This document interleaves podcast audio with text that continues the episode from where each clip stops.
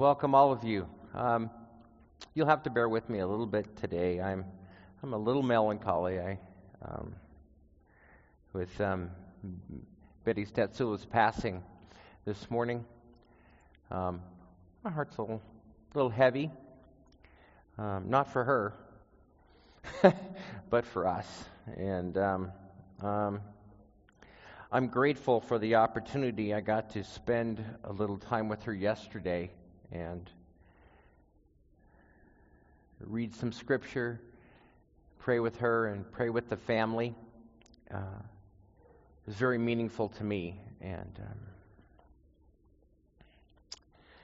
as I got up to leave, I gave her a kiss on the forehead to say goodbye. And um, I'm grateful for the opportunity to be able to do that. And I'm, you know, uh, just the last couple of weeks, we've lost Ravi Zacharias and we've lost Betty Statsula.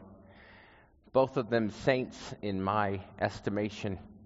And uh, the world seems just a little bit dimmer. Um, you know, speaking of Ravi Zacharias, actually, um, I've been I've been reading his autobiography since his death. And you, if you haven't read it, it's from East to West, an amazing book. And uh, one of the things I didn't know that um, is is interesting, I, I, thought I would share with you a little bit about the um, the reason why Ravi Zacharias is called Zacharias, that wasn't his ancestral name, as a matter of fact. He, he comes from a line of Hindu Brahmin priests in the Hindu caste system, the highest priest system. And, um, but his uh, great great great grandmother had been um, getting to know some Swiss and German missionaries back when she was a, a young gal. And um, she had been meeting with them, and she had some questions about this Jesus they were talking about. And so she had gone and tried to answer, to ask these questions, and she was a little interested in this, but her family found out about it and was quite displeased with her involvement with these missionaries and um, people from a different religion. So they told her, You cannot meet with them anymore. But being a, a polite, tell them that she could no longer uh, converse with them and to meet with them because of her family. And at that very time, a cholera outbreak swept through the land. And while she was in the mission compound, she was quarantined. Sound familiar? And she had to stay with them for two months until the cholera outbreak was finished. And during those two months, Ravi Zacharias' great great great grandmother gave her heart to Jesus Christ. And because she couldn't go back to her family, her family would have nothing to do with her. The missionaries became her family. And she had to take on a new name. There was another Indian uh, Hindu convert, young man he too lost all family privileges, and they had to come up with a new name. And they chose Zacharias. And it is at that point the destiny of the family changed, and they could be Christian. Huh, I had never known that. And it seemed very relevant to what we're going through right now. And God used it in amazing ways. In our, in our study today, we're going to be studying 2 Samuel chapter 21. We are at here at the end. This will be the last sermon right now on 2 Samuel, or the book of Samuel, which is divided into 1st and 2nd Samuel. So, this reading that you had this week was chapters 21 through 24, which is really interesting the way 2 Samuel finishes. Because 21 through 24, we believe, is probably not so chronological. They sort of sum up David's reign. And they have a little narrative in 21, they have a narrative in 24. And literarily speaking, both of them are very similar. And so, in their content, and this is what's known as an inclusio, where you have um, two narratives or two similar things put in the, and something in the middle. So you have a narrative. We talk about the Gibeonites, and we talk about uh, chapter 21 talks about the Gibeonites and talks about David faltering in battle. Then you have David's uh, song of praise that he wanted to make sure was known. That he gave he gives credit to his life for God's blessing on him. God gets all the credit in his praise. And then you have David's last official final words which is really interesting. And then a list of the mighty men of David who were alongside him during the times of battles and protection and God acting on behalf with his people. And then we have chapter 24, which is the, the story of David's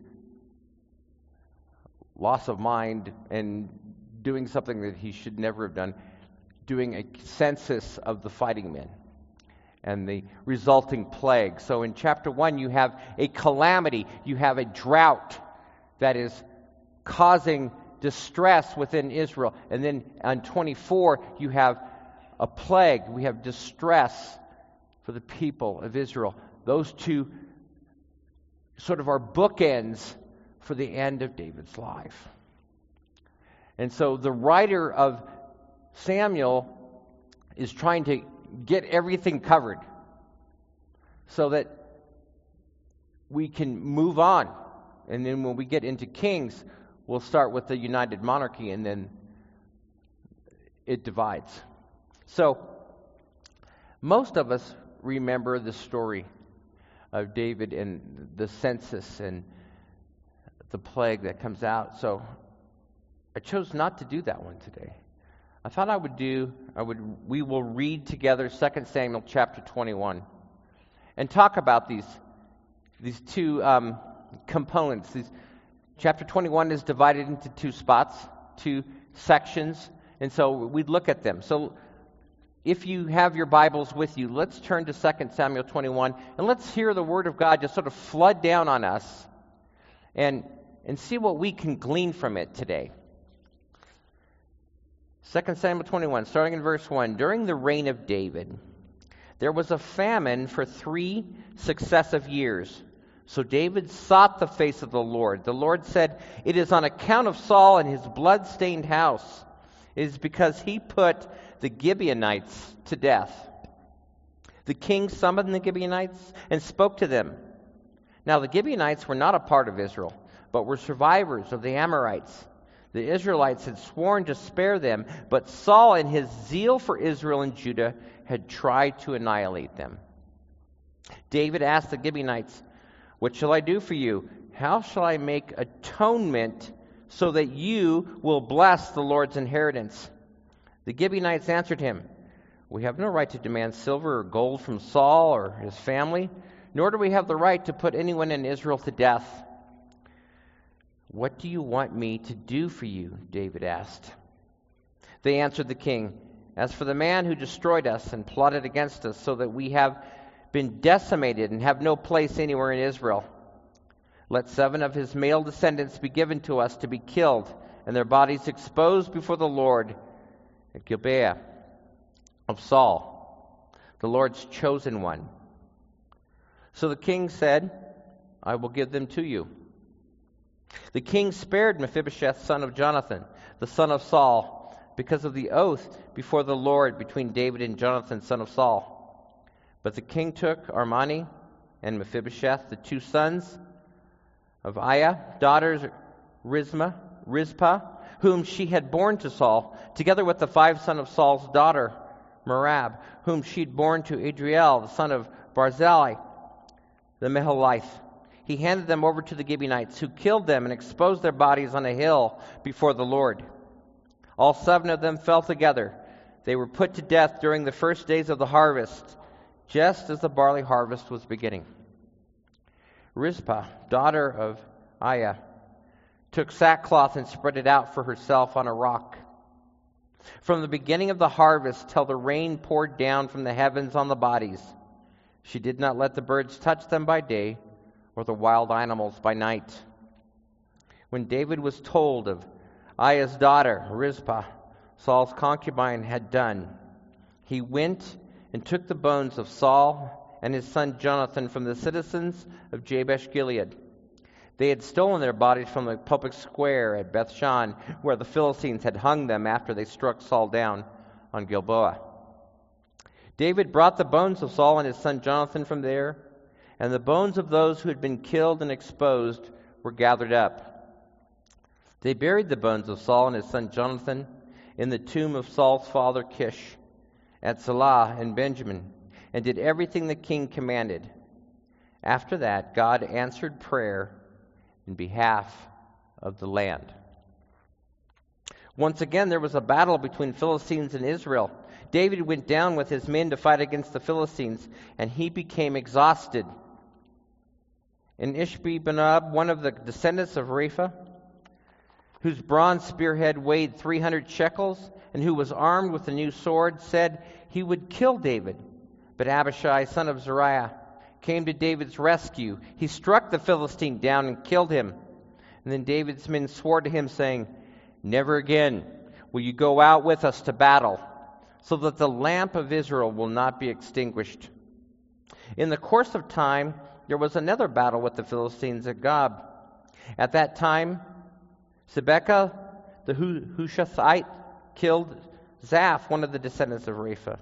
In another battle with the Philistines at Gob, Elhanan, son of Jair, the Bethlehemite, killed the brother of Goliath the Gittite, who had a spear with a shaft like a weaver's rod.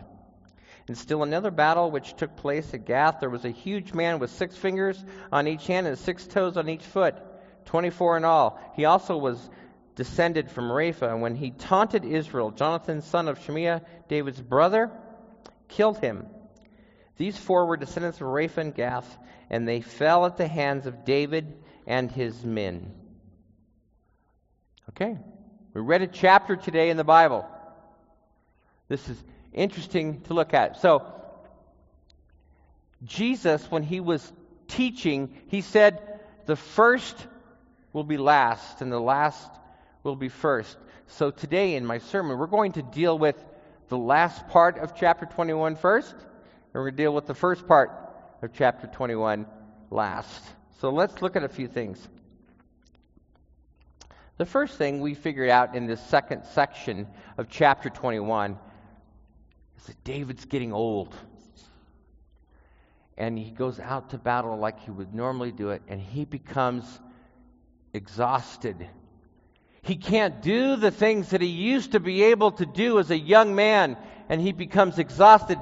And when they the Philistines see him faltering, they do everything in their power, rushing to get David killed. I don't know about you, but this story sort of resonates with me. There are some things that I used to be able to do easily, no problems.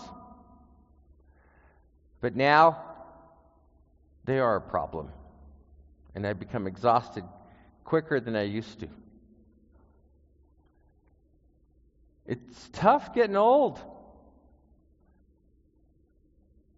And we see that David is not superhuman. He's not like Moses, keeping his strength till he's 120.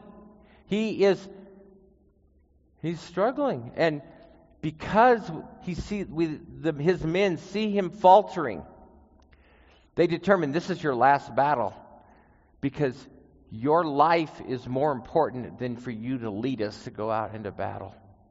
He is so revered. He has so led his men to victory. He has taught them victory. I mean, if we, we look at what Israel went through all the years, when you get to the judges, pretty soon when, we, when you get to Samson, the people of Israel are used to being subservient to the Philistines. They just say, huh?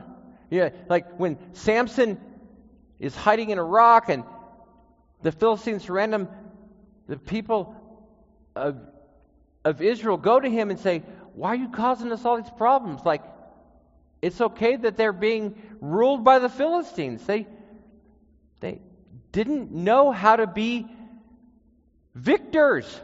And David taught them how to be victors. And we see that Abishai, one of is a brother of Joab, he's this is this is a cousin of David who stays with him, who's we see in the mighty men that he's one of the mighty men of, of and one of the, the three of Israel, known as the leaders, comes to his rescue. I'm, I wonder if Solomon had heard this story and he said this in Ecclesiastes chapter 4. Um, you've heard this before. But two are better than one because they have a good return for their labor. If either of them falls down, one can help the other up. But pity anyone who falls and has no one to help them up. Also, if two lie down together, they will keep warm. But how can one keep warm alone? Though one may be overpowered, two can defend themselves. Cord of three strands is not quickly broken. Interesting. Another thing in this section David's legacy lay not only in what he accomplished, but also what he left behind. This section shows other people that killed giants or men of renown from the Philistines. It wasn't just David, he set the precedence. But the others, we see other men of Israel relying on the Lord to bring about victory over a dominant foe. David's triumphs were meaningful not only for himself, but for others who learned victory through his teachings and his example. And at the end of this section, it says, They fell at the hands of David and his men. Part of the idea here is that David conquered enemies in the present so that it would be better for Israel, specifically his son Solomon, in the future.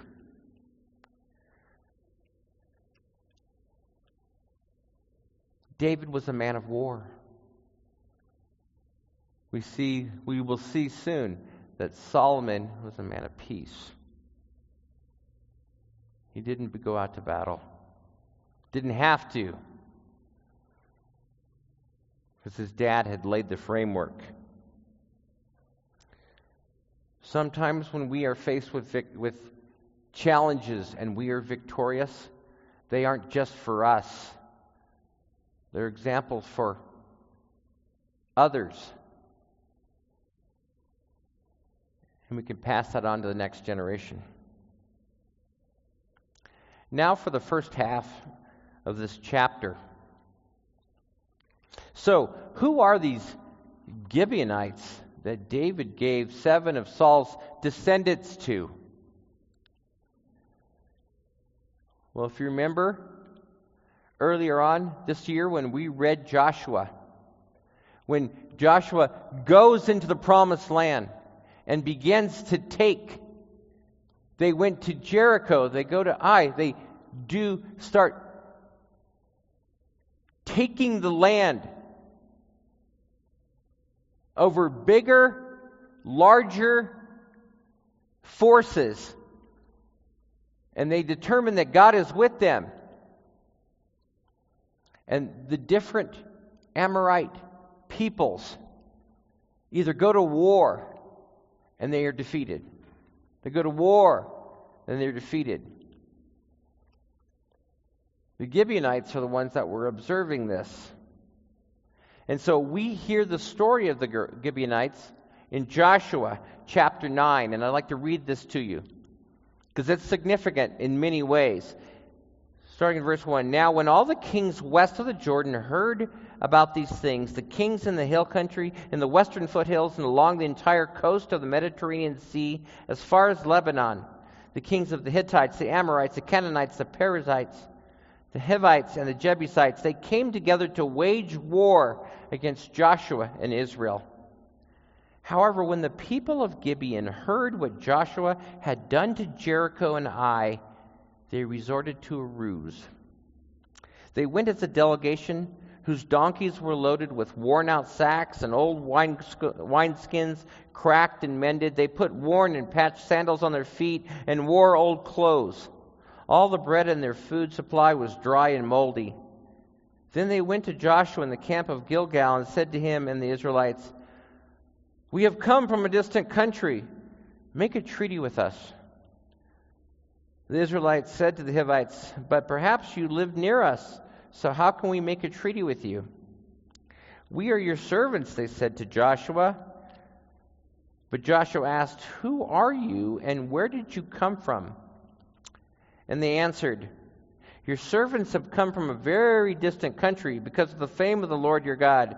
For we have heard reports of you, all that he did in Egypt, and all that he did to the two kings of the Amorites east of the Jordan Sihon, king of Heshbon, and Og, king of Bashan, who reigned in Ashtaroth. And our elders and all those living in our country said to us, Take provisions for your journey, go and meet them, and say to them, We are your servants, make a treaty with us. This bread of, of ours was warm when we packed it at home on the day we left to come to you. But now see how dry and moldy it is. And these wineskins that we filled were new. But see how cracked they are, and our clothes and sandals are worn out by the very long journey. The Israelites sampled their provisions, but did not inquire of the Lord. Then Joshua made a treaty of peace with them and let them live, and the leaders of the assembly ratified it by oath. Three days after they made the treaty with the Gibeonites, the Israelites heard that they were neighbors living near them. So the Israelites set out, and on the third day came to their cities Gibeon, Kephirah, Beeroth, and Kiriath Jearim. But the Israelites did not attack them because the elders, because the leaders of the assembly had sworn an oath to them by the Lord, the God of Israel. The whole assembly grumbled against the leaders, but all the leaders answered, We have given them our oath by the Lord, the God of Israel, and we cannot touch them now. This is what we will do to them. We will let them live so that the God's wrath will not fall on us for breaking the oath we swore to them. So, as Israel grows up, as it becomes a nation, and they fill in a lot of the areas, having battle with many of the Amorite tra- tribes, they leave the Gibeonites alone. They don't harm them because of an oath that was made with God's name involved throughout all the time. It didn't matter that the Gibeonites lied to the nation of Israel. It doesn't matter that they practiced deception. Joshua and the elders swore by oath to make a treaty with them. And rightly so, the leaders of Israel at the time said, we made an oath to God, and that's important, and we're not going to do anything. So, years later, Saul practices genocide in trying to kill all the Gibeonites. This is not recorded in Scripture, but it seems like everyone knows about this. Everyone knew that this, this had been done by Saul in his zeal. So the massacre isn't recorded in Scripture, but there's no doubt that this occurred during Saul's reign as king. There's some irony there. Because one of the reasons why Saul loses his line of kingship. It stops with Saul because of his disobedience to God. And one of the big disobediences, God tells him to wipe out the Amalekites. And he chooses not to. Yet, the Gibeonites, who an oath had been made with God's name, he did try to annihilate and destroy. Huh. He acted when he shouldn't have acted, and then he doesn't act when he was supposed to act. This is one of the reasons why Saul was removed from the kingship. So there's a few principles here that we need to remember. God expects us to keep our promises. Another irony is when David he asks the Gibeonites because he wants to know, how do I make this right? He asks the Gibeonites, how can I make this right? He asks them twice. What, what, what, what do you want me to do for you? Because he wants to make this right. And they say, We want seven. We want seven of Saul's descendants. Men. Seven being the fulfillment of completion in propitiation or being done being complete. And Saul, I'm, I'm sorry, and David spares Mephibosheth, the son of Jonathan. Why? He had two lame legs. He probably wasn't doing well. Because he had made an oath with his father that he would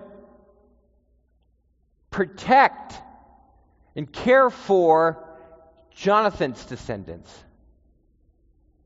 He had made that oath, and so he spared Mephibosheth, son of Jonathan. Now, when Mephibosheth dies, but it's not that Mephibosheth, it's another Mephibosheth within the family name. Another principle God expects nations to keep their promises. The drought fell on the entire nation of Israel. The first year, wow, there's a drought. Second year, hey, the drought continues.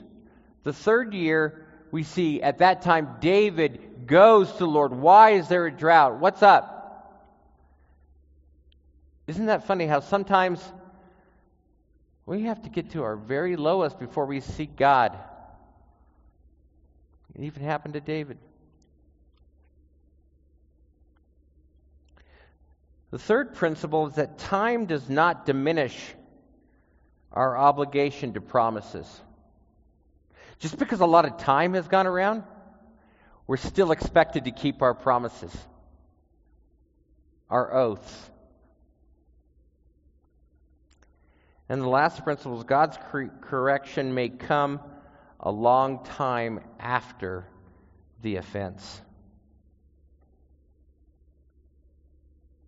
David is the one, he doesn't kill Saul's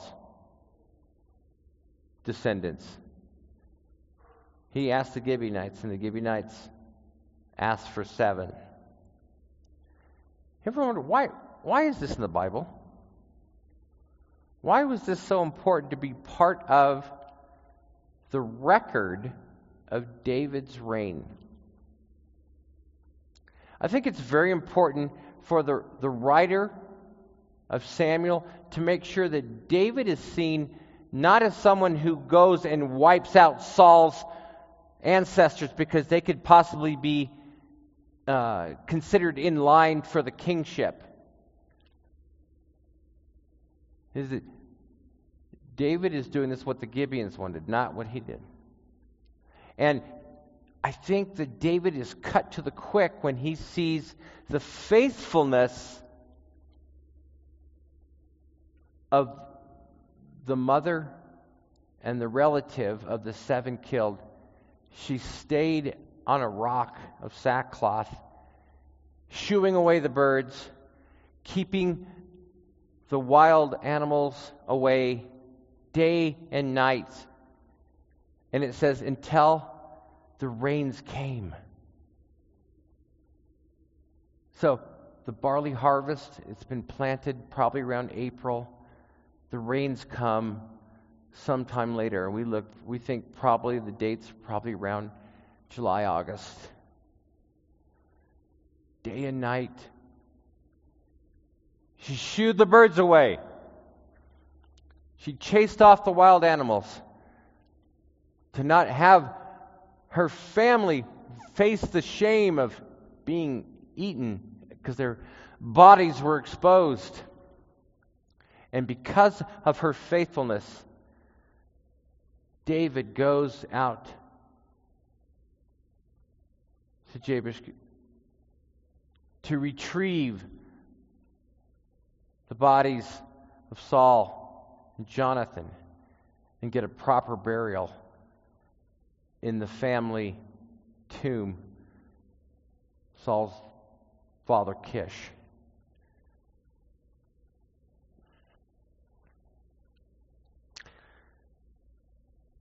So, what does this mean to us? What can we take from chapter 20? Was this just an interesting story?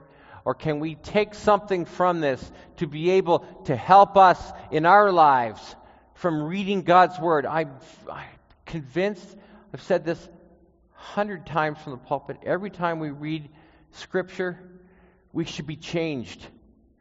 We should be given wisdom to step out into this world. First one I come up with don't make unnecessary oaths. Don't. Let me tell you what Jesus said about this. In the Sermon on the Mount, Matthew chapter 5, Jesus said this Again, you have heard that it was said to the people long ago, Do not break your oath, but fulfill to the Lord the vows you have made. Now, that is a true statement. And that is a statement that has been said from, you've heard it said. Jesus is recognizing it's true. Do not break your oath, but fulfill to the Lord the vows you have made. But in true rabbinical fashion, he says, But I tell you, do not swear an oath at all, either by heaven, for it is God's throne, or by the earth, for it is the footstool or by Jerusalem, for it is the city of the great king. And do not swear by your head, for you cannot even make even one hair white or black. All you need to say simply is yes or no. Anything beyond this comes from the evil one.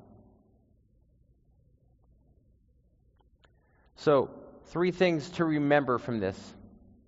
If you've made oaths, don't break them. If you've done that, if you've made oaths, don't break them. If you have broken an oath, go to the one offended and see how to make things right. Listen, I've broken oaths in my life, regretfully. But I've had to go to the one that I broke the oath with and ask her, How do I make things right?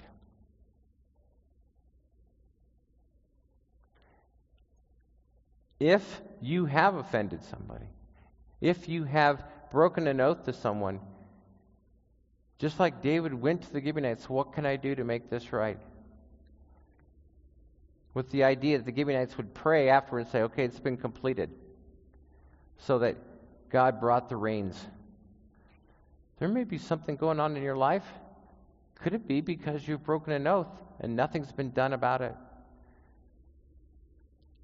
As far as it depends on you, do your best to make things right. But Jesus said simply yes or no, anything beyond that. Let your yes be yes and your no, no. What he's saying is let your word be your bond. If you say you're going to do it, do it. Listen, what this world needs today is for people to do what they say they're going to do, or to not do what they say they're not going to do.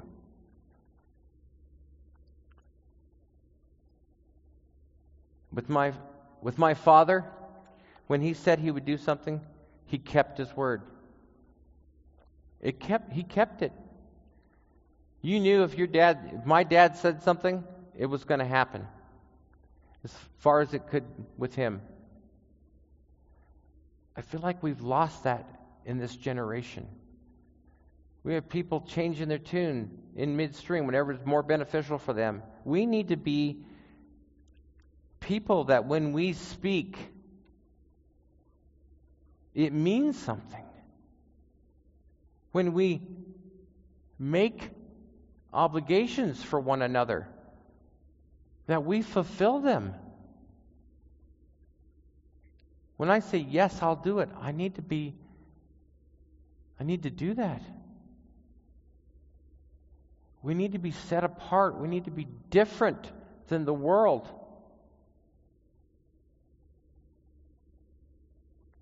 We need to rely on a contract to hold us to it. When we say we're going to do something, we need to do it. It's as simple as that. Because the world doesn't do that. And that's when you get opportunities to be able to share the truth of what Christ has done in your life. We need to operate on a different level. We need to operate on the fact that we have a higher calling than just getting by. And the gospel is what changes us.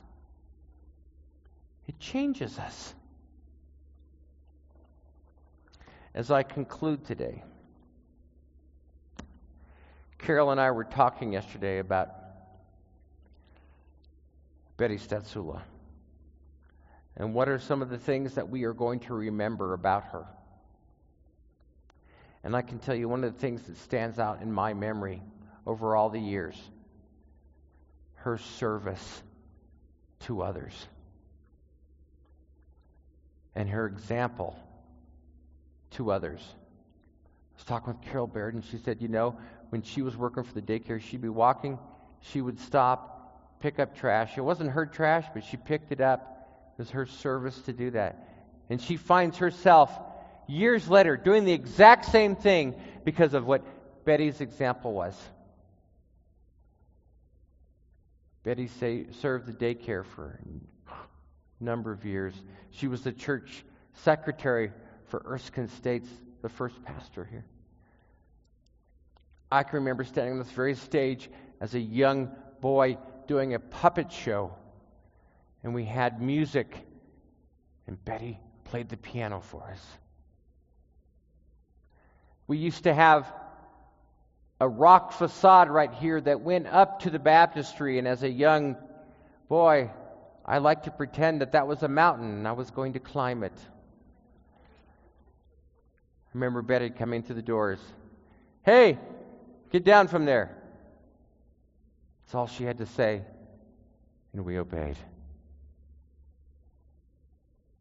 She had that kind of respect. I'm going to miss her. But what a life lived. Oh, if we could do just that too. For the rest of our study in Kings, you will hear David compared to a great king. And all the other kings are compared to David. Not to Saul, but to David. And how he lived, how he acted. Oh, why don't we live a life, that life that will be made different because of what Jesus has done for us and our acceptance of Him in our lives? That's my prayer for all of you. It's my prayer for myself to make a difference by how I act and what I say. Father God, we come before you. We thank you and praise you for who you are and what you mean to us.